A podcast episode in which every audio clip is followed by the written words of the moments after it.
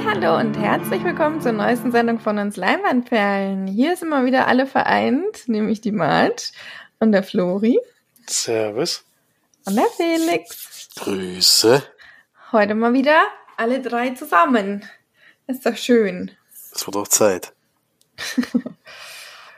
Wir haben auch wieder ein paar Filmchen mitgebracht. Vor allem hat Felix ein paar Kinofilme mitgebracht, weil der nämlich sich gesagt hat, wenn jetzt die Benzinpreise hochgehen, gehe ich jetzt auch mal dreimal schnell ins Kino, bevor es soweit ist.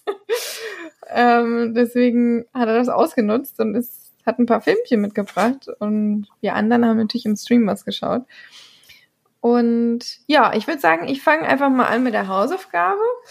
Denn ich habe ja letzte Woche spontan dann mir einfach mal ganz schnell rausgesucht, dass wir mal Oh Boy schauen sollen von 2012, ein deutscher Film mit unter anderem Tom Schilling, Marc Hosemann, Friederike Kempter und sowas. ach so, den einen, äh, den Vater, den äh, Ulrich Nöten. Und ach so, natürlich. Der absolute Knaller äh, aufgetreten ist auch noch, kam natürlich Frederik Lau noch kurz, hat dann Star-Auftritt. Ähm, Gut, 30 Sekunden. das war schon ein bisschen mehr. Ja, auf jeden Fall einer, ein junger Friedrich Lau, der eigentlich genauso aussieht wie jetzt. Aber, muss man schon auch sagen, hat sich nicht so viel verändert.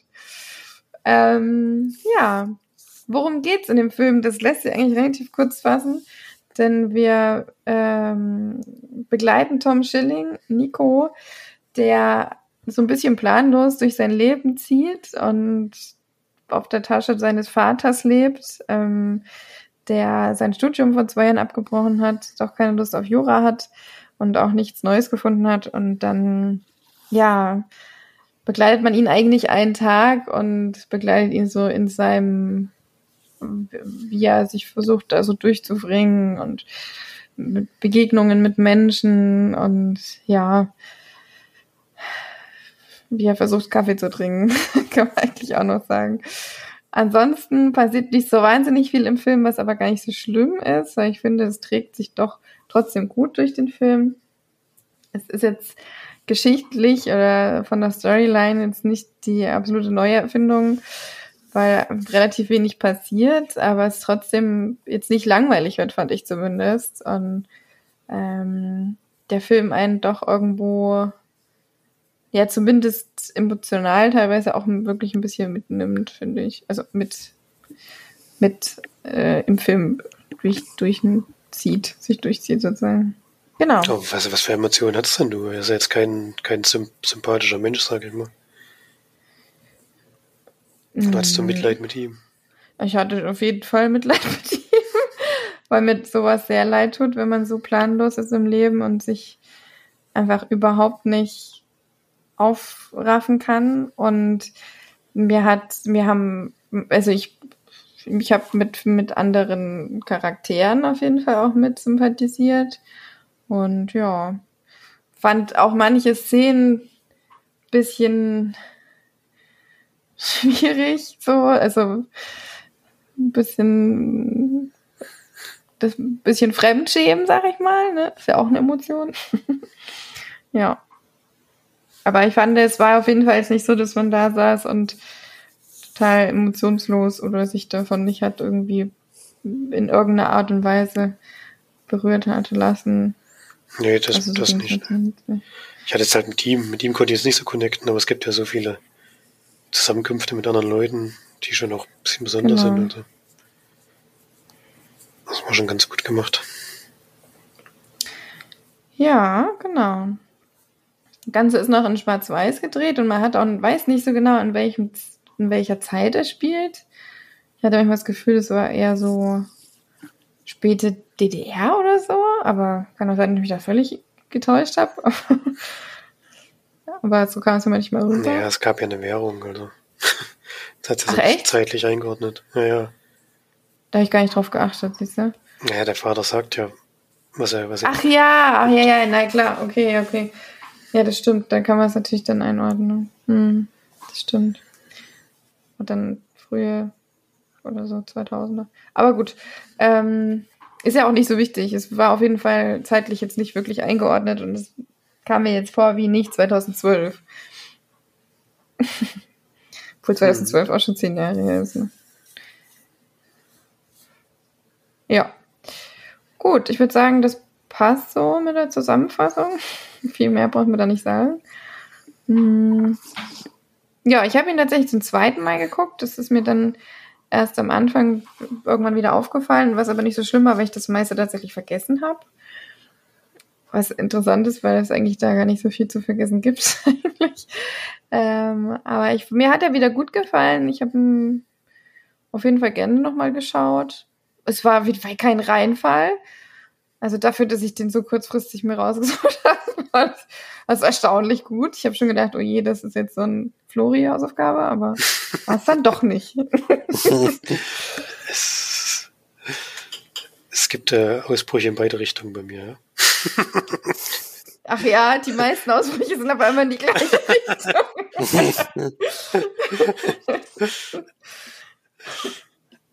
Ein blindes Huhn findet auch meinen Korn. Na, mal sehen, was du hier raussuchst. äh, kann man vielleicht auch sagen, dass der Film nur knapp 80 Minuten geht, was glaube ich auch ganz gut ist für mm, das, das, das Thema, was der behandelt. Und dann viel länger hätte es nicht unbedingt noch gehen müssen. Und halt, wie gesagt, es gibt sehr viele Begegnungen. Ich finde, es ist einfach ein sehr gutes Drehbuch. Also die Gespräche, die die haben, die sind alle einigermaßen interessant. Das mit dem, das mit dem Nachbarn hat mich ein bisschen gestört, sag ich mal. Der das ihm so ein bisschen auf, auflungert die ganze, die ganze Zeit und äh, die, die Episode hat mir nicht so gefallen, aber ansonsten war das eigentlich alles gut gemacht, fand ich und hat schon so gepasst, ja. Wie gesagt, ich konnte es mit ihm nicht connecten, aber das muss man auch nicht unbedingt, weil es ja, wie gesagt, so viele Begegnungen gibt und so viele Nebenhandlungen, Nebengeschichten. Das, man muss ihn jetzt nicht super sympathisch finden, um den Film zu gucken, sage ich mal. Mhm. Ja, nur noch eine Meinung. Ich fand den auch wieder äh, ansehnlich auf jeden Fall. Ich mag auch den Stil irgendwie, dass da auch so durchgezogen wird so ein bisschen. Und ich finde es ein ungewöhnlicher Film, weil er halt er läuft nicht auf irgendwas hin oder hinaus. Ähm, aber das muss ja auch nicht jeder Film. Es ist eher so ein Abbild von dem Leben, was er da hat. Und er hat schon ein sehr skurriles Leben, auf jeden Fall. Also äh, kann man trotzdem mal gucken. Also ich finde auch, wir sagen immer für einen deutschen Film, es klingt immer so abwertend, aber ich finde trotzdem äh, halt ein ungewöhnlicher Film aus dem Land, wo man ja sonst immer sehr, ja, stringente und immer sehr ähnliche Filme sieht. Das stimmt. Ja, ich gebe dem 7 von 10 Leinwandperlen. Da schließe ich mir mal an. Bei mir sind 6 von 10. Gut. Hast du jetzt schon die Hausaufgabe rausgesucht, oder? nee. Kommt die, kommt die gar nicht im Podcast vor, dann? Die kommt jetzt hier nicht vor, nee, die muss ich noch herausfinden, ja. Gut, dann machen wir mal weiter mit dem Kinofilm, würde ich sagen. Sind schon alle ganz gespannt. Ja, also ich habe den Wunsch unseres Vaters entsprochen. Ich habe gewusst, dass du damit anfängst. ich wollte schon überleiten. Ich wollte schon überleiten zum Moonfall irgendwie. War mit, waren wir zusammen in Moonfall, ja. Also ein Film, den ich jetzt nicht zwingend sehen musste, aber dadurch, dass äh, unser Vater eben mich öfters darauf angesprochen hat, gesagt hat, er würde so gerne sehen. Das klingt äh, also der guckt ja immer mal gerne so Kopfausschaltfilme, äh, wo man nicht großartig nachdenken muss, wo man viel Zerstörung gibt und alles. Das ist ja bei Moonfall auf jeden Fall gegeben, denn äh, wie man dann ziemlich schnell am Anfang merkt, irgendwas Komisches passiert. Also erstmal sieht man Patrick Wilson, Halle Berry in ihren Rollen äh, im Weltall an der, an an der Raumstation und da gibt's aber einen Zwischenfall, das hat jetzt aber noch nichts direkt mit dem Mond zu tun. Und dann springt es ein paar Jahre weiter und durch diesen Zwischenfall, was, also sie ist ohnmächtig gewesen, er hat was gesehen, was sehr unglaubwürdig ist. Also er meint, das wäre so eine Art Schwarm gewesen, der auf sie zugekommen ist und der sie angegriffen hätte. Äh, und das glaubt ihm natürlich keiner und es geht, wird davon ausgehen, dass es ein technischer Fehler war und dass er, äh, dass er wohl dran schuld war und es nicht zugeben will. Und deswegen wird er so ein bisschen ausgeschlossen aus der NASA und die ganze Welt. Und ja, jetzt kommt aber nach einer gewissen Zeit raus, dass der Mond nicht mehr auf seiner ursprünglichen Laufbahn weiter äh, äh, voranschreitet, sondern der Erde ein bisschen näher kommt. Und wenn das so weitergeht, könnte es tatsächlich so sein, dass der irgendwann auf der Erde äh, einschlägt. Und das findet nicht nur die NASA relativ früh raus, sondern noch ein Stück davor sogar noch so ein ganz, ja, so ein ja, Verschwörungstheoretiker, kann man eigentlich sagen, der äh, sowieso eine ganz eigene Theorie zum Mond hat und die eigentlich nachprüfen will, aber das natürlich von der Erde aus nicht machen kann. Der wird dann auch mit dem Charakter, mit dem Patrick Wilson Charakter zur NASA geholt. Also er wird zurückgeholt, weil ihm jetzt doch ein bisschen äh, das geglaubt wird, dass da irgendwas nicht stimmen kann, weil das Raumschiff, was sie hingeschickt haben zum Mond, wird auch von so einer Art Schwarm angegriffen. Also wird er zurückgeholt und soll halt jetzt irgendwie das das wieder hinbiegen oder halt herausfinden, was da, was da los ist und was man vielleicht machen kann. Und ja, in der Zwischenzeit merken die Leute auf der, oder wird's relativ schnell bekannt, dass, dass das demnächst passieren könnte, dass der Mond auf die Erde knallt und dann gibt's natürlich auf der Welt so einige Problemchen, kann man sich ja vorstellen. Und es läuft natürlich darauf hinaus, dass, dass irgendwie zum Mond gekommen werden muss und herausgefunden werden muss, was da los ist. Das ist so der Film, aber es ist immer so ein bisschen zweigeteilt, denn wir sehen auch Leutchen auf der Erde, die wir verfolgen. Das sind so Familienmitglieder aus den, die jetzt Richtung Mond fliegen, die da zusammen so eine Art Roadtrip, kann man fast sagen, leben und versuchen zu überleben, diese, diese ganze Geschichte. Ja. Das kann man, so kann man es eigentlich zusammenfassen. Ich hatte mir vorher schon äh, gedacht oder ich hatte ja schon vor einiges dazu gelesen. Ich habe mich versucht, ein bisschen bedeckt zu halten, um nicht die Geschichte, die ja, ich wusste ja, dass die, also ich habe mir ja schon gar nichts darunter vorgestellt. Ich habe gesagt, die wird komplett Hanebüchen. Das, das wissen wir ja, ist alles gut. Aber wenn man es dann gesehen hat, das ist wirklich, also ich weiß nicht, wer dieses Drehbuch verfasst hat. Das ist echt, also ich habe sowas, sowas habe ich auch noch nicht erlebt. Also es ist fast schon wieder lustig gewesen, weil es so schlecht war. Aber wenn man im Kino also wenn man es erzählt, ist es lustig, weil es so dämlich ist, aber wenn man im Kino sitzt, greift man sich echt noch den Kopf und denkt, das wollen die mir jetzt wirklich als Geschichte zu diesem Film verkaufen. Ich bin sogar nahe davor, das zu verraten, also die Mega-Spoiler. Aber es ist so dämlich, dass man äh, schon, also da, da hilft dann Kopf ausschalten tatsächlich auch nicht mehr. Also das hat dann auch unser Vater gesagt, hat auch gesagt, also das wird schwierig, da jetzt äh, gut über den Film zu sprechen. Äh, die, er hat ja mit sehr geringem Budget den Film gemacht, äh, für seine Verhältnisse geringes Budget, immer noch hoch genug. Und das hat man aber auch gesehen teilweise. Also die CGI-Effekte waren nicht so überragend und es wurde auch viel in Studios gedreht, also teilweise auch ja, nicht so toll eingesetzte Hintergründe. Äh, das Beste waren eigentlich die Szenen im All. Also die sahen wirklich äh, wieder gut gemacht aus. Und also man muss schon viele Augen zudrücken, um da irgendwie eine Bewertung zu geben. Also es ist schon nah am Trash gewesen, was man da gesehen hat. Und ja, wie das auch ausgeht und alles, also pff, schwer an Worte zu fassen, was ich da gesehen habe. Deswegen ähm, gebe ich da so zwei von zehn Leinwandperlen, weil es, wie gesagt, die Szenen im All sind gut gemacht. Der, die Leute machen das schon ganz okay, die Schauspieler, aber das, ich weiß nicht, Roma, Roland Emmerich, äh, ich meine, wir haben es ja schon beim letzten Mal gemerkt, wo Independence Day 2 in Sand gesetzt hat, äh, dass es vielleicht nicht mehr so gut klappt, aber jetzt damit hat er, damit hat er eigentlich Independence Day 2 sogar noch unterschritten, muss man ehrlich zugeben. Ist er eigentlich deutsch? Das, der ist aus Stuttgart. Wird ja immer gesagt. Mhm. Genau, der Roland. Der Roland. Ich habe jetzt einen Podcast gehört die haben auch darüber gesprochen. Und dann hat der eine gesagt, so wie die Weltsituation jetzt gerade ist, würde sie nicht überraschen, wenn das wirklich passieren würde. Dann sowas jetzt einfach sowas auch noch passiert. So kommt aber mal, irgendwas schlägt jetzt noch auf die Erde ein.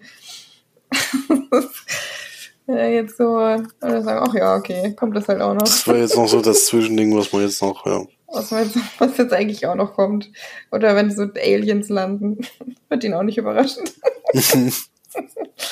Muss ich schon auch sagen, irgendwie stimmt das schon. Das wäre jetzt, wäre jetzt irgendwie, würde jetzt passen gerade in die Zeit. ja, auf jeden Fall kein Film, den man gucken muss. Äh, Im Kino ist es noch einigermaßen erträglich gewesen, sag ich mal. Deswegen die zwei Punkte. Aber wenn ich es jetzt zu Hause gesehen hätte, wäre da wahrscheinlich noch schlechter ausgefallen. Also da kann ich euch beiden bedenkenlos nicht empfehlen. Wäre ich so oder so nicht rein. ja, Flori, du hast einen Film geguckt, habe ich gehört, einen einzigen. Ja. Neben der Hausaufgabe. Dann noch einen relativ alten, aber macht ja nichts, von 1995. Auch habe ich auch nicht das erste Mal gesehen, das war eine Zweitsichtung, glaube ich. Outbreak, da sind wir im Fernsehen drüber gestolpert und sind sogar mal hängen geblieben. Scheiße, den hab ich doch. Nee, ach nee, nee, nee, nee, nee, Quatsch, ich verwechsel es gerade mit äh, Current, Quarantine, nee, kann ich. Doch auch so ein Contagion, ja genau, die kann man auch ganz gut miteinander vergleichen, weil die ja sozusagen das gleiche Thema haben. Ähm, auf jeden Fall ein ziemlich guter Cast. Dustin Hoffman ist dabei, Morgan Freeman, Wendy Rousseau, Donald Sutherland, Kevin Spacey und so weiter und so weiter. Also wirklich ein paar bekannte Gesichter dabei, aber noch ziemlich jung, aus heutiger Zeit gesehen natürlich. Und geht, wie gesagt, um einen sehr tödlichen Virus. Ich glaube, der ist, also kommt im, im Film so vor, als wäre der fast 100% tödlich. Also ich glaube, da ist kaum einer, der da sich infiziert und nicht äh, relativ schnell stirbt. Und der wird entdeckt in Afrika irgendwo. Also ähm, Dustin Hoffman ist ein Wissenschaftler, der sich eben mit Sachen befasst und reist dorthin in dieses Dorf und bemerkt eben, wie gefährlich dieser Virus ist und warnt auch ähm, die Gesundheitsbehörden davor. Die nehmen es aber nicht sehr ernst, beziehungsweise bekommt sogar das Militär davon Wind und möchte gerne diesen Virus als biologische Waffe sogar ähm, herausfiltern und irgendwo einsetzen. Äh, was, wie man jetzt beim Coronavirus gesagt hat, ist gesehen hat, echt eine mega gute Idee ist. Also, es, kommt, es kommt wirklich niemals zu dir zurück, wenn du sowas machst. Kannst eigentlich sagen, löscht alle aus damit, nicht nur die, nicht nur die Bösen. Aber mhm. äh, mega Plan auf jeden Fall. Aber äh, ist natürlich klar, dass der Virus auch nach, nach Amerika kommt, das würde ja dieser Film nicht funktionieren. In so eine kleine Stadt und die wird dann direkt abgeriegelt, unter Quarantäne gestellt. Und es wird versucht, ähm, irgendwie diesem Virus Herr zu werden. Und ja, ob das funktioniert und wie das funktioniert, das zeigt dann der Film, ja. Ähm, wie gesagt, den kann man ganz gut mit Contagion vergleichen. Contagion finde ich nochmal äh, deutlich besser, muss ich zugeben. Ähm, liegt auch dran, dass hier vor allem der Schluss dann sehr, ja, sehr schnell und einfach vonstatten geht. Ich will jetzt nicht spoilern, aber also gerade jetzt mit der Erfahrung von Corona weiß man eigentlich, dass so ein Virus nicht so schnell aufzuhalten ist. also das kann eigentlich nicht so richtig funktionieren, was da passiert. Aber ähm, muss natürlich für so eine Filmhandlung dann irgendwie passieren, irgendwie klappen, aber richtig realistisch ist natürlich nicht. Und man merkt die Mensch jetzt schon die 30 Jahre an, die jetzt alt ist. Also er ist schon spannend gemacht und ist auch gut gemacht, finde ich. Aber ähm, kommt da nicht ganz an Contagion ran. Deswegen gebe ich das 6 von 10 Leinwandperlen, kann man sich schon anschauen, aber ja, gibt, wie gesagt, bessere Filme in dem Genre. Hast du den mit Werbung geguckt? Den haben wir sogar mit Werbung geguckt, ja. Ach du Frank. Na, habe ich halt ewig nicht gesehen. Ich wusste schon, dass ich ihn mal gesehen hatte, aber ich wusste nicht mehr so richtig, wie die Handlung war. Und dann sind wir da halt hängen geblieben. Vielleicht es die noch irgendwo, ich habe es gar nicht nachgeprüft. das wäre natürlich besser gewesen. Mhm. Gut, dann ich habe tatsächlich auch nochmal einen Film gestreamt, ähm, den es jetzt erst seit diesem Jahr tatsächlich gibt. Ich glaube, der ist auch relativ neu erst rausgekommen. The Weekend Away heißt der. Hat er davon schon was mitbekommen? Der Titel sagt mir irgendwas, aber ich kann es jetzt gar nicht zuordnen. Gehört habe ich ihn schon mal. Sorry, aber hier läuft, hier läuft auf der, auf der Seite läuft aber gerade ne, diese Jackass-Trailer. Ich muss ihn feiern. ich kann ich leider gerade nicht wegmachen. Ähm, okay. Ähm, ja, der wird auch gut präsentiert, glaube ich, auf Netflix, deswegen kannst du ihn kennen. Es spielt auf jeden Fall mit um, Leighton Meester oder wie sie heißt. Die kennt man unter anderem von Gossip Girl, aber ihr Gesicht kennt man auch. Also ich glaube, das ist die von Gossip Girl. Ich erzähle heute so viel, wo ich gar nicht richtig weiß, ob das wirklich stimmt. äh, ich muss mal schnell googeln. Ja, doch, genau, bei Gossip Girl. Wie die mit, aber die, ach, die hat auch bei The Roommate mitgespielt. Da schließt sich der Kreis. Na, endlich. Ja, ähm, also die kennt man auf jeden Fall vom Gesicht. Ansonsten die anderen haben mir jetzt nichts gesagt. Siad Bakri spielt noch mit. Und Christina Wolf, Luke Norris, kenne ich jetzt nicht so. Äh, es ist mal wieder ein Krimi oder ein Krimi-Thriller eigentlich, äh, der, der eigentlich darum geht, dass Kate ihre Freundin, nee, Beth ihre Freundin Kate in Kroatien besuchen möchte übers Wochenende, fliegt dahin. Sie verbringen einen etwas feuchtfröhlichen Abend äh, in, einem, in einer Bar. Und Beth hat dann einen Filmriss, also die Leighton hat einen Filmriss und wacht am nächsten Morgen auf in einem leeren Apartment und weiß nicht, was passiert ist und wo ihre Freundin Kate ist und macht sich dann natürlich Sorgen und ja, es kommt dann zu einer Art ähm, Fallaufklärung von ihr selber, weil die Polizei nicht so wirklich viel macht. Natürlich auch erstmal mit den 24 Stunden äh, warten und äh, sie macht sich natürlich Sorgen, weil sie eigentlich zusammen was unternehmen wollten und sie jetzt einfach nicht mehr da ist und dann wird tatsächlich Kate ähm, am nächsten Tag tot aufgefunden. Und dann geht es natürlich darum herauszufinden, was ist passiert. Wie fügen sich die Fäden zueinander? Und ja,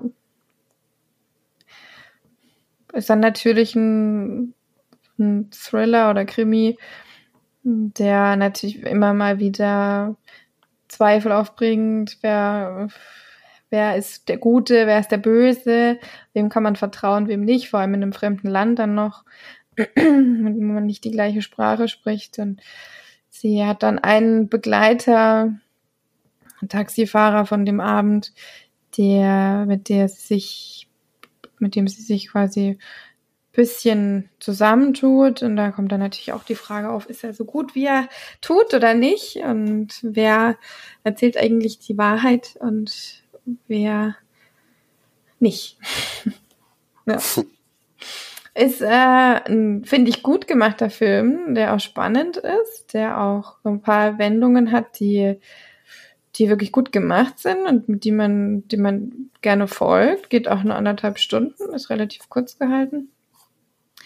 Und äh, hat auf jeden Fall gute Charaktere, einen guten, ein gutes Drehbuch ähm, es ist nicht, nicht irgendwie nervig oder nicht, nicht irgendwie überspielt oder übertrieben, sondern einfach mal wirklich ein Thriller, der oder ein Krimi, ich würde es eigentlich eher als Krimi bezeichnen, der einem schon mitnimmt und so ein bisschen überrascht, jetzt nicht in allen und ich denke, wir gucken einfach zu viele solche Filme, um da jetzt von allen Twists überrascht zu werden.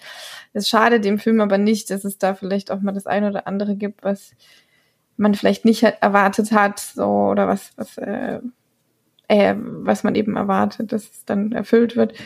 Es, gibt genug, was den Film auf jeden Fall sehr interessant macht und ich würde auf jeden Fall Flori mal empfehlen. Er ist zwar natürlich ein bisschen, ist ein bisschen jugendlich gehalten, sag ich mal. Es ist aber nicht so, dass das jetzt irgendwie Party Party mega toll irgendwie schnell geschnitten oder so, sondern ist relativ ruhig und die Hauptdarstellerin hat auch ja mit ihrem Mann und ihrem Kind ein bisschen zu, zu tun. Also ist gerade erst Mama geworden und hat damit natürlich auch zu kämpfen, wenn sie dann weg ist. Und ja, ich finde, den kann man mal gucken, wenn man mal wieder einen soliden Krimi schauen will oder Thriller oder was auch immer das ist. ähm, deswegen, ich denke, Flori könnte der schon gefallen. Felix weiß ich jetzt gar nicht, aber kann ich immer schlecht einschätzen. Für Flori wäre es, glaube ich, schon was. Hm. Ist jetzt kein ja, 10 von 10 oder so, aber ich würde dem jetzt schon so 6 oder 7 geben. Als ob es bei uns mal eine 10 von 10 gibt. Was? Als ob es bei uns mal eine 10 von 10 gibt. Bei dir gibt es keine 10 von 10. Bei mir gibt es ja das, Ja, weil, du hast das letzte Mal, das letzte Mal vergeben. Vor 10 Jahren. oder so. Ach Quatsch. Erstmal mal vor 10 Jahren überhaupt nicht Podcast gemacht. äh, viele waren es noch nicht. Naja, also bei mir waren es auf jeden Fall schon mehr als bei dir. Du sagst ja immer, es gibt keinen 10 von 10 Film. Und dann gab es doch mal einen. Mega Twist. Das war auf jeden Fall ein Twist. Ja, also guck den gerne mal, also vielleicht auch Felix, wenn du mal einen kurzen, schnellen, guten Film gucken willst. The Weekend Away. Tut auf jeden Fall nicht weh und äh, mal machen. Ja. Das was it from me. Jetzt kann Felix wieder. Ja, ich war im Urlaub gewesen und habe mir da in Kassel einen Film angeschaut. Man muss sagen, Kassel ist anscheinend die Kino, die Kinostadt in Deutschland. Also sowas habe ich noch nicht erlebt. Du kommst da tatsächlich zu den Kinos hin und in relativ unmittelbarer Nähe sind vier wahnsinnig große, große Kinos nebeneinander eigentlich. Also ein Programmkino, dann das, wo ich drin war, dann gibt's noch äh, so ein so ein IMAX-Kino und was weiß ich alles. Ich habe gedacht, warum ist denn das alles in Kassel? Aber anscheinend ist das da so, so beliebter Kinostandort, dass die da gleich mal vier so direkt nebeneinander gestellt haben. Es war schon erstaunlich. Und ich habe mir tatsächlich am ersten Tag, wo es überhaupt möglich war, die Preview angeschaut von The Batman, den neuen Film von Matt Reeves ein Beginn einer neuen Trilogie, wie ich jetzt gelesen habe. Äh, weiß ich nicht, ob das so kommt, aber wir werden sehen. Äh, es ist jetzt mit Robert Pattinson in der Rolle als Batman.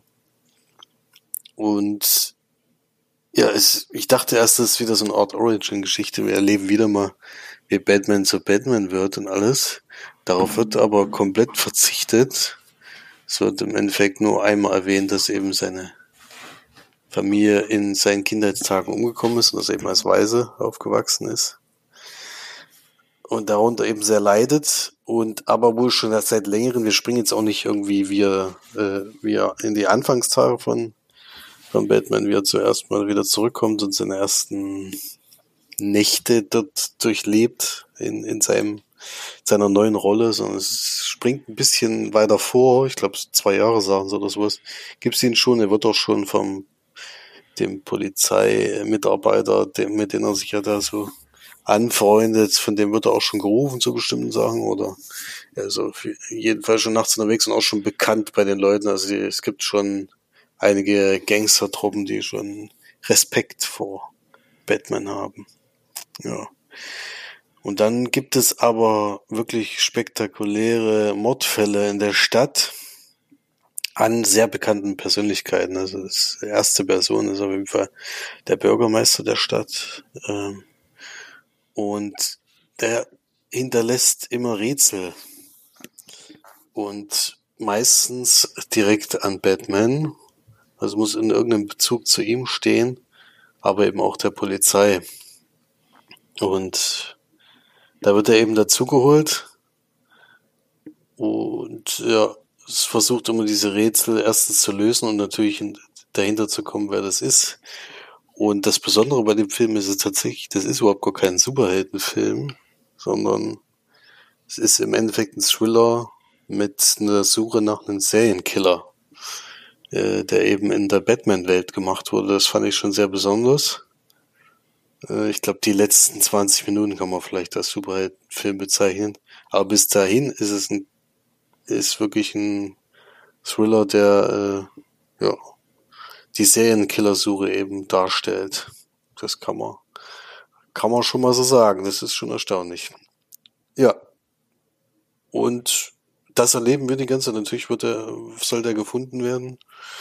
Und dann, äh, glaube, mehr muss man zur Geschichte nicht sagen. Es ist nämlich, es ist nämlich eine wahnsinnig lange Geschichte. Also wenn ich jetzt, wenn er nicht so lang gewesen wäre, hätte ich vielleicht sogar March empfohlen, weil, weil ich gedacht hätte, so ein düster, also wirklich halt richtig düster und auch wirklich immer die, den Noir-Stil gemacht. Also es regnet eigentlich die ganze Zeit. Das ist echt, ich weiß nicht, wie viel künstlicher Regen da verwendet wurde, aber es ist, äh, es regnet immer zu jeder Zeit. Also wenn es nachts ist, regnet es eigentlich durchgehend.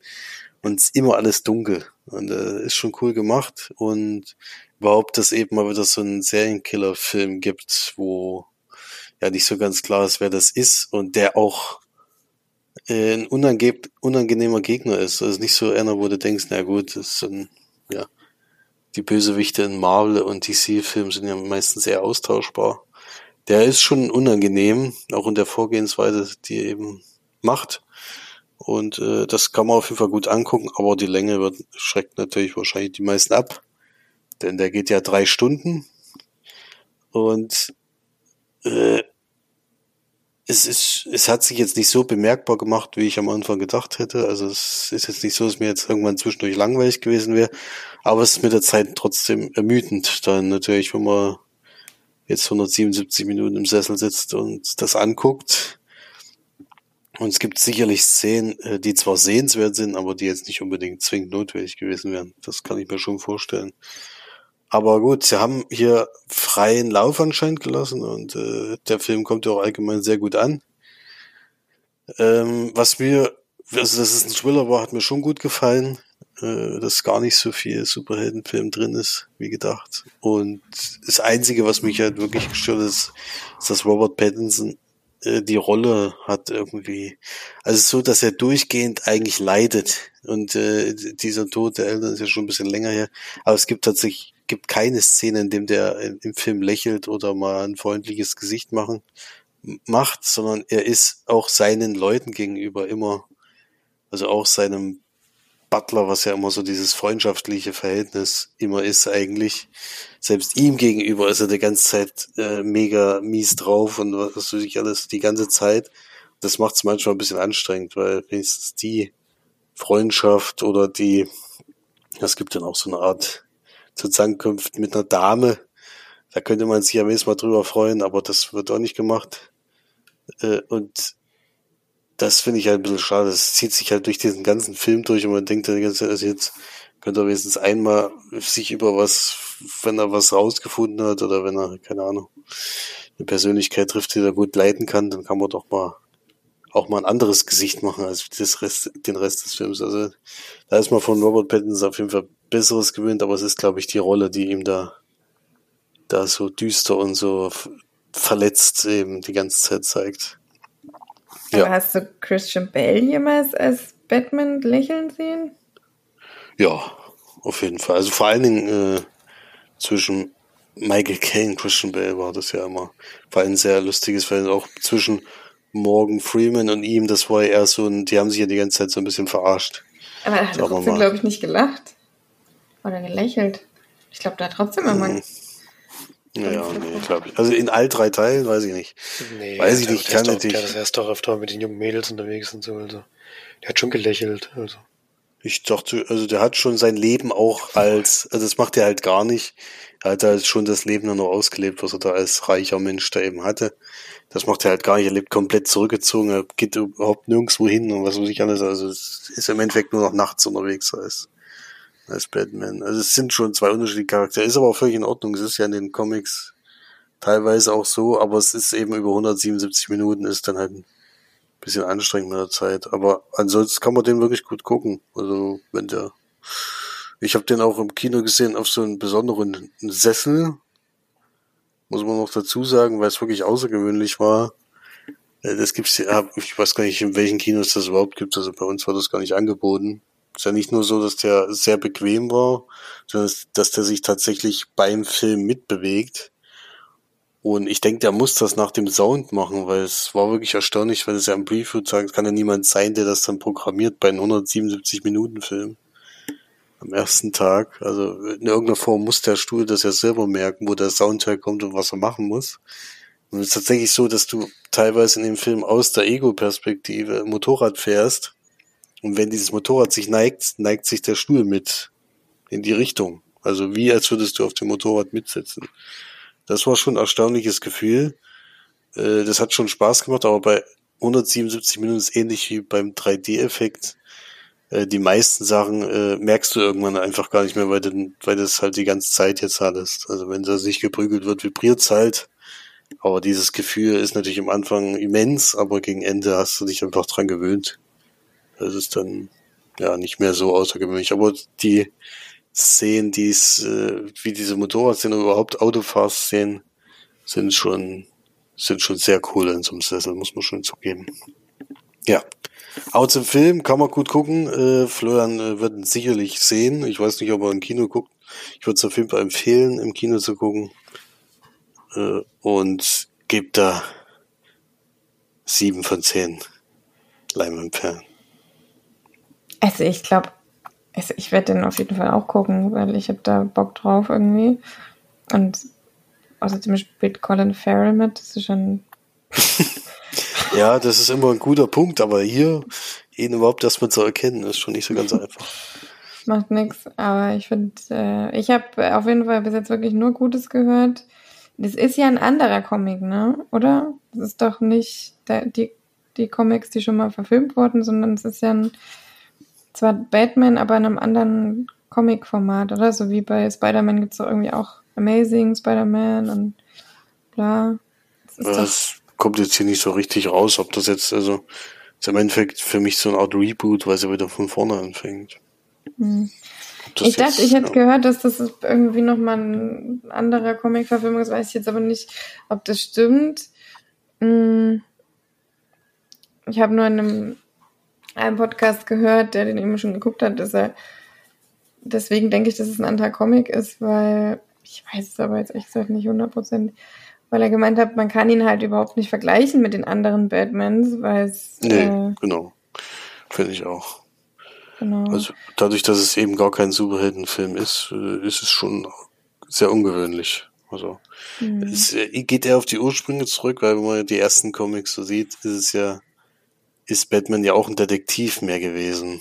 Genau. Als ein Ding. Das hat er eben das auch gesagt, also das ist schon auf die Comics eigentlich, also dass die Batman-Filme, die man vorher gekannt hat, ja primär irgendwelche Action-Superhelden-Filme war und dass sie das eher an die Comic-Verfilmung rangeht. Aber ich will, äh, also an den Comic, äh, an die Comic halt, hm. dass das wirklich eine Comic-Verfilmung ja. ist. Aber ich, wie gesagt, ich habe nie irgendwelche Comics davon gelesen, deswegen ich kenne mich da überhaupt gar nicht mit aus. auch wie, wie sehr die Story da jetzt übernommen wurde. Ähm, ich habe auf jeden Fall Lust drauf, auch wenn er drei Stunden geht, aber das ist mal wieder so eine düstere, düsterer Thriller, den ich. Kannst du gerne angucken, ja. Auf jeden Fall mal schauen so. Genau. Was ich schon angeschaut habe, ist das, was ich jetzt bespreche ähm, eine True Crime Doku-Serie auf Netflix, die jetzt tatsächlich am 1. März erst rausgekommen ist, 2020, ähm, mit dem schönen Namen Worst Roommate Ever, was vielleicht schon darauf hinweisen kann, worum es geht. Es sind fünf Folgen, wo tatsächlich die letzten beiden Folgen zusammengehören. Das heißt vier Fälle, in denen der Mitbewohner nicht ganz so nett war, sagen wir es mal so. Ähm, vielleicht ganz gut immer angefangen hat und dann nicht mehr so. ähm, was die, die, Serie tatsächlich so ein bisschen begleitet, ich weiß nicht, ob es bei jeder Folge war, ich glaube nicht. Nee, äh, nicht bei jeder, aber ich glaube bei zwei oder drei Folgen ist es auf jeden Fall so, dass die Person, die einzieht, auf Craigslist gefunden wurde, Deswegen würde ich mal allen Leuten, die sind, würde ich mal davon abraten, seine, seinen Mitbewohner auf Craigslist zu suchen. Äh, was da abging, war schon nicht ganz so nett oder gut. Es sind ähm, vier Episoden unterschiedlich lang, glaube ich auch. Also ungefähr eine Stunde, glaube ich. Die eben jedes Mal dann eigentlich abschließt. In der ersten Folge geht es um, aber ich kann ja mal vorlesen, wie die Folgen heißen. Die erste Folge heißt Call Me Grandma. Die zweite Folge heißt Be Careful of the Quiet Ones. Die dritte Folge heißt Marathon Man und die vierte und fünfte Roommate Wanted. Ähm, in der ersten Folge geht es um eine ältere Frau, die tatsächlich sich so ein paar Menschen an der Straße geholt hat, die äh, mittellos waren sozusagen, die jeden, jeden, jede Woche oder so so ein sowas ähnliches wie Hartz IV bekommen haben und die sie quasi mit zu sich nach Hause genommen hat, sie dann betütelt hat und sich um sie gekümmert hat. Und wenn sie sie nicht mehr gebraucht hat oder ihr so ein bisschen lästig geworden sind, dann ja, waren sie ein bisschen überflüssig. so. Und sie ist dann eben trotzdem weiterhin ähm, zur, zur, zum Amt gegangen und hat sich die Schecks äh, schön abgeholt, weil sie ja der Vormund war sozusagen für die. Die sind selber nicht mehr in der, in der Lage gewesen, selber zum Amt zu gehen oder haben sie es halt machen lassen. Und wenn die Person dann eben irgendwann nicht mehr da ist und derjenige von der Straße kommt und äh, man das relativ ruhig macht, dann fällt das vielleicht auch gar nicht so auf, dass da jemand fehlt. Ja, also keine sehr nette Mutter, äh, Großmutter, sagen wir mal so. In der zweiten Folge ist es ein bisschen tragischer. Also das, es ist natürlich auch total tragisch, aber ähm, in der zweiten Folge ist es so, dass ein, eine Frau verschwindet, die tatsächlich auch eine Woche vorher bei der Polizei angerufen hat und gesagt hat, wenn mir irgendwas passiert, mm, untersucht mal bitte meinen Mitbewohner. Ich habe kein gutes Gefühl bei ihm. So ähnlich wird es dann natürlich auch gewesen sein. Der, ja, hat sie als vermisst gemeldet und hat sich auch am Anfang so ein bisschen wie bei Gone Girl, ähm, obwohl bei Gone Girl war es ja andersrum, äh, hat sich da quasi in den Vordergrund gerückt und hat versucht zu helfen natürlich. Das Ganze wird dann aufgedröselt und natürlich war es am Ende dann da Gumbel, ne? Bei der 3 geht es darum, es ist so ein bisschen wie bei diesen Tinder-Schwindler Anna, Inventing Anna-Geschichte, dass ähm, es einen gibt, der sich durch sein Leben quasi lügt, ähm, sich als jemand ausgibt, der er nicht ist, dadurch dann auf eine bestimmte Summe Geld kommt über, über Leute, die ihm das Geld eben leihen oder besorgen und der dann, ja, wenn, als er dann auffliegt so langsam oder er sein, seine Möglichkeiten ihm ausgehen, mh, hm, sich dann in Chile bei, seinem, bei seiner Mitbewohnerin dann nicht ganz so nett verhält. Und Nummer vier ist so, und das kannte ich noch gar nicht, ähm, ich glaube, der heißt ein Quarter oder so, das irgendwie sowas.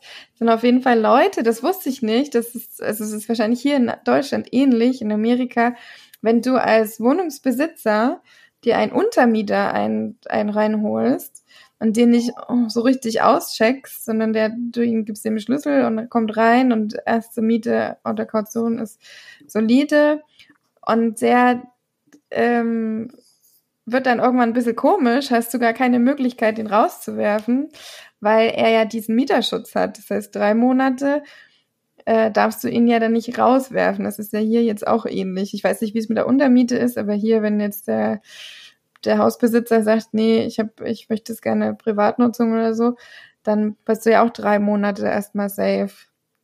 Allerdings ist es bei dem Typen so, dass er von einer Wohnung zur nächsten ähm, huscht und sich da quasi einnistet, sich dann da so richtig festbeißt und überhaupt nicht loslässt und die wirklich Probleme haben, diesen, diesen Typen da wieder rauszuholen und der dann auch, ja, komisch wird und, und die Sachen einfach nimmt überall aus der Wohnung, sich das in sein Zimmer stellt und so. Also sehr, sehr un, ähm, sympathisch, sag ich mal, und dann zum Ende hin dann tatsächlich auch noch handgreiflich wird. Also. Ähm, alles in allem eine wirklich sehr empfehlenswerte Serie, weil das äh, für, vor allem für True Crime Fans finde ich äh, sehr gelungen ist, sehr, sehr gut erzählt, sehr emotional, also wahnsinnig verrückt, was man da so miterlebt oder was die, diejenigen, die Personen, die da eben gezeigt werden, was die mit diesen Leuten, also die, die natürlich überlebt haben, waren nicht so viele, ähm, was sie mit dem erlebt haben, mit den Personen und wie unfassbar ähm, auch wie, wie wehrlos sie teilweise sind. Ne? Du kannst da irgendwie nichts machen. Bist da in deiner eigenen Wohnung beispielsweise oder in deinem eigenen Haus und kriegst diese Person dann nicht raus, aus irgendwelchen rechtlichen Gründen. Und lebst da mit jemandem zusammen, der furchtbar schlimm ist, sozusagen. Also, ja. Das äh, fand ich wirklich sehr, sehr gut. Also die Serie fand ich wirklich sehr, sehr gut, weil ich ja auch nur beschissene Mitbewohner hatte. in meinen vielen WGs, die ich dann im Endeffekt hatte, außer in Irland hatte ich dann einen guten, der ähm, dann aber wieder ausgeglichen wurde von einem richtig beschissenen. Deswegen habe ich da auch so ein bisschen was schon miterlebt, allerdings so zum Glück noch nicht. Aber ne, finde ich eine ne coole Thematik, die da mal ein bisschen beleuchtet wird. Also, ähm, was es in Amerika alles gibt, das ist wirklich, wundert sich da manchmal echt schon, wie, wie die, gut, der, der, die eine Folge spielt in Chile, aber äh, also es gibt, glaube ich, nichts, was es in Amerika nicht gibt. Das muss man schon auch mal sagen. Dass man das hinkriegt, eine Serie Doku-Serie über so ein Thema zu machen, finde ich schon erstaunlich auf jeden Fall. ja. Guckt die gerne mal. Also guckt vielleicht auch nur eine Folge, die sind ja von sich abgeschlossen. Wenn euch das jetzt nicht gefällt, müsst ihr ja nicht weiterschauen, aber ich glaube, das ist schon was, was man auf jeden Fall gut gucken kann. Ja. Worst Roommate Ever ist äh, die Serie. Ja. Hast du gleich aufgeschrieben oder? ich hatte auch nicht die besten Mitbewohner aller Zeit. Mhm. Na, wenn du das geguckt hast, dann denkst du schon so, naja. Okay. Ja, dann war es doch gar nicht so schlimm. genau. Das kann ich mir gut vorstellen, ja. Dann hast du ja, glaube ich, noch einen, ne? Einen habe ich noch, ja. Der letzte für heute. Ich war nochmal im Kino gewesen. Äh, mit meiner Frau und habe ein Videospielverfilmung geguckt. Äh, ein Film, wo ich persönlich äh, große Angst vor hatte, weil wir ja in letzter Zeit äh, Videospielverfilmungen gesehen haben zu, sehr, äh, zu Spieleserien, die mir auch sehr gut gefallen, die ja gewaltig in die Hose gehen. Ich meine, Marsh hat schon mit mir den letzten Resident Evil ertragen müssen. Das war schon äh, fast eine Bestrafung. Und jetzt gibt es nur zu Uncharted, äh, was für mich fast denselben Stellenwert wie Resident Evil hat, wenn Resident Evil schon ein bisschen länger existiert. Aber eine Spielreihe, die ich wirklich wahnsinnig gerne spiele und auch äh, das immer mal wieder gerne mache und mich da auch über jede neue Ankündigung und sowas immer gefreut habe, gibt es tatsächlich jetzt einen Film dazu, der ja lange, lange, lange in der Mache war. Also tatsächlich ist es schon nach Uncharted 1 2008 so gewesen, dass die ersten Versuche gab, diesen Film zu verwirklichen. Es hat dann insgesamt 13 Jahre jetzt gedauert oder 14, 14 Jahre gedauert, bis der Film jetzt tatsächlich zustande kam. Mit, also es gab insgesamt sieben Regisseure, die, also sechs Regisseure, die abgesprungen sind äh, davor, das Drehbuch wurde wahnsinnig oft neu geändert, neu umgeschrieben. Die Besetzung hat sich ständig geändert. So dass man eigentlich nur das Schlimmste befürchten konnte, wenn man jetzt ins Kino gegangen ist, weil man gedacht hat, also jetzt, äh, was da jetzt dabei rauskommt, äh, ich hatte ehrlich gesagt äh, wirklich Bedenken, bevor ich in diesen Film gegangen bin. Ähm, das, äh, wie das nur wird. Und jetzt haben wir einen Uncharted endlich dann doch bekommen als Film. Und er spielt vor den, vor den ganzen Spielen. Wir haben ja, äh, also es wurde ja oft bemängelt, dass Tom Holland die Hauptrolle als Hauptrolle gecastet wurde, weil er so wahnsinnig jung aussieht, aber tatsächlich passt das zu dem Film. Wir springen in die Anfangszeit. Wir sehen nämlich eigentlich die Geschichte, wie Nathan Drake, der der Hauptcharakter ist, äh, zu Nathan Drake wird. Also wie er sein allererstes Abenteuer erlebt. Und das kann man sich dann in seinem Alter ganz gut vorstellen. Äh, wie er zum ersten Mal auf seinen Kumpel oder mit seinem, ja, mit dem eigentlich die ganze Zeit durch die Welt reist, um irgendwelche Schätze zu finden. Nicht mit auf Victor Sullivan trifft, der hier von Mark Wahlberg verkörpert wurde. Ja, und da erleben wir einen Abenteuerfilm. Äh, ganz klassisch wie in den Spielen. Also wir, äh, es gibt am Anfang einen Gegenstand, der deutlich, also der ist, der eigentlich eine Schatzsuche kann man sozusagen, das kann man eigentlich so sagen, auslöst.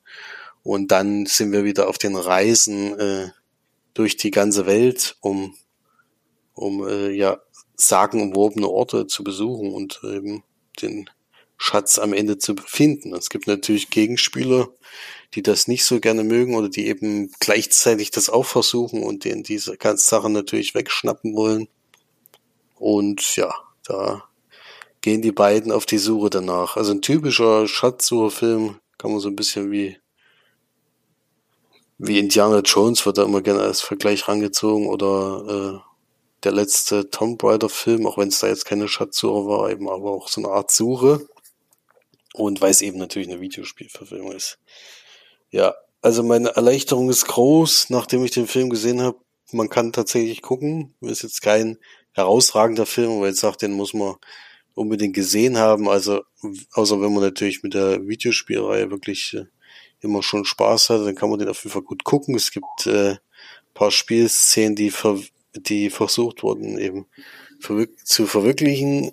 Ähm, das war gut gemacht und auch der Tom Holland und der Mark Wahlberg, die passen einfach ganz gut zusammen, äh, auch wenn es natürlich viel Sprüche sind, die man eben braucht. Und man könnte vielleicht sagen, dass er ein bisschen zu ähnlich zu seinem Spider-Man, zu seiner Spider-Man-Rolle eben aussieht. Aber ansonsten ist das schon angenehm anzugucken und ist halt so ein gut gemachter Actionfilm.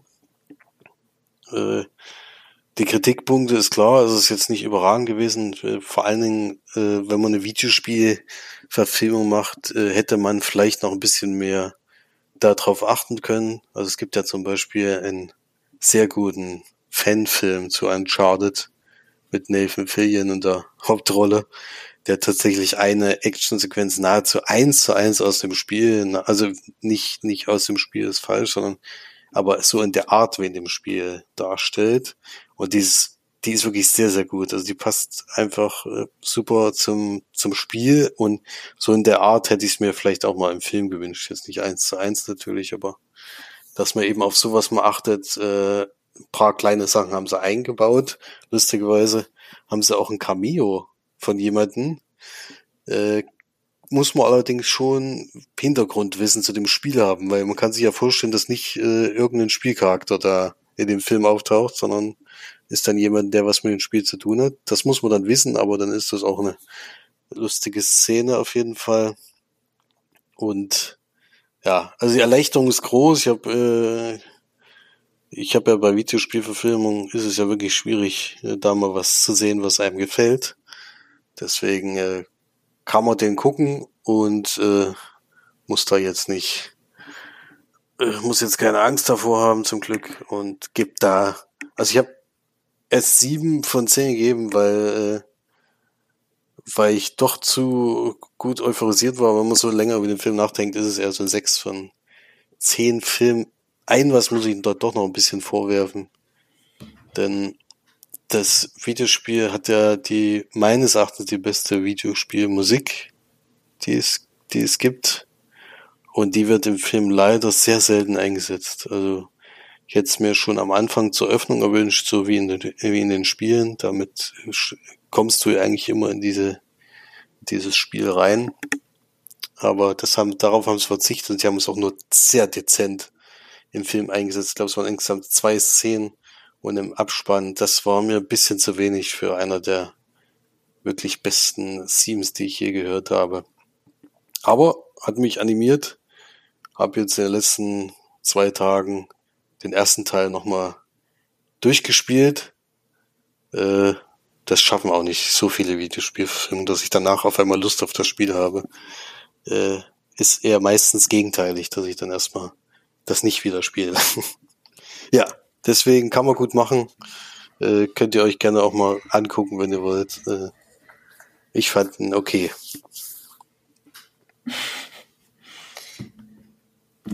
Klang sowieso euphorisch, dass ich dachte, da kommt eine deutlich höhere Wertung raus, aber.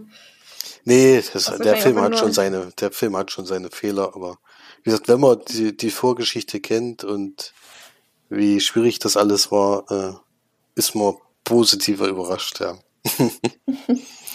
Wahrscheinlich, wenn man das alles nicht weiß und geht in den Film rein und denkt dann, äh, es ist ja nur so ein mittelmäßiger Ding, dann gibt man natürlich auch eine schlechtere Bewertung. Hm. Na gut, dann sind wir ja am Ende angekommen, würde ich sagen. Hat auf jeden Fall Spaß gemacht und ähm, ja, gibt es sonst noch irgendwas hinzuzufügen, oder? Nö, gerade nicht, oder? Hm, nee, wüsste ich jetzt auch nicht. Na gut, dann ähm, haut rein, bleibt schön gesund, geht schön ins Kino und dann soll ich sagen, haben wir uns nächste Woche wieder. Bis dahin, tschüss. Tschüss. tschüss.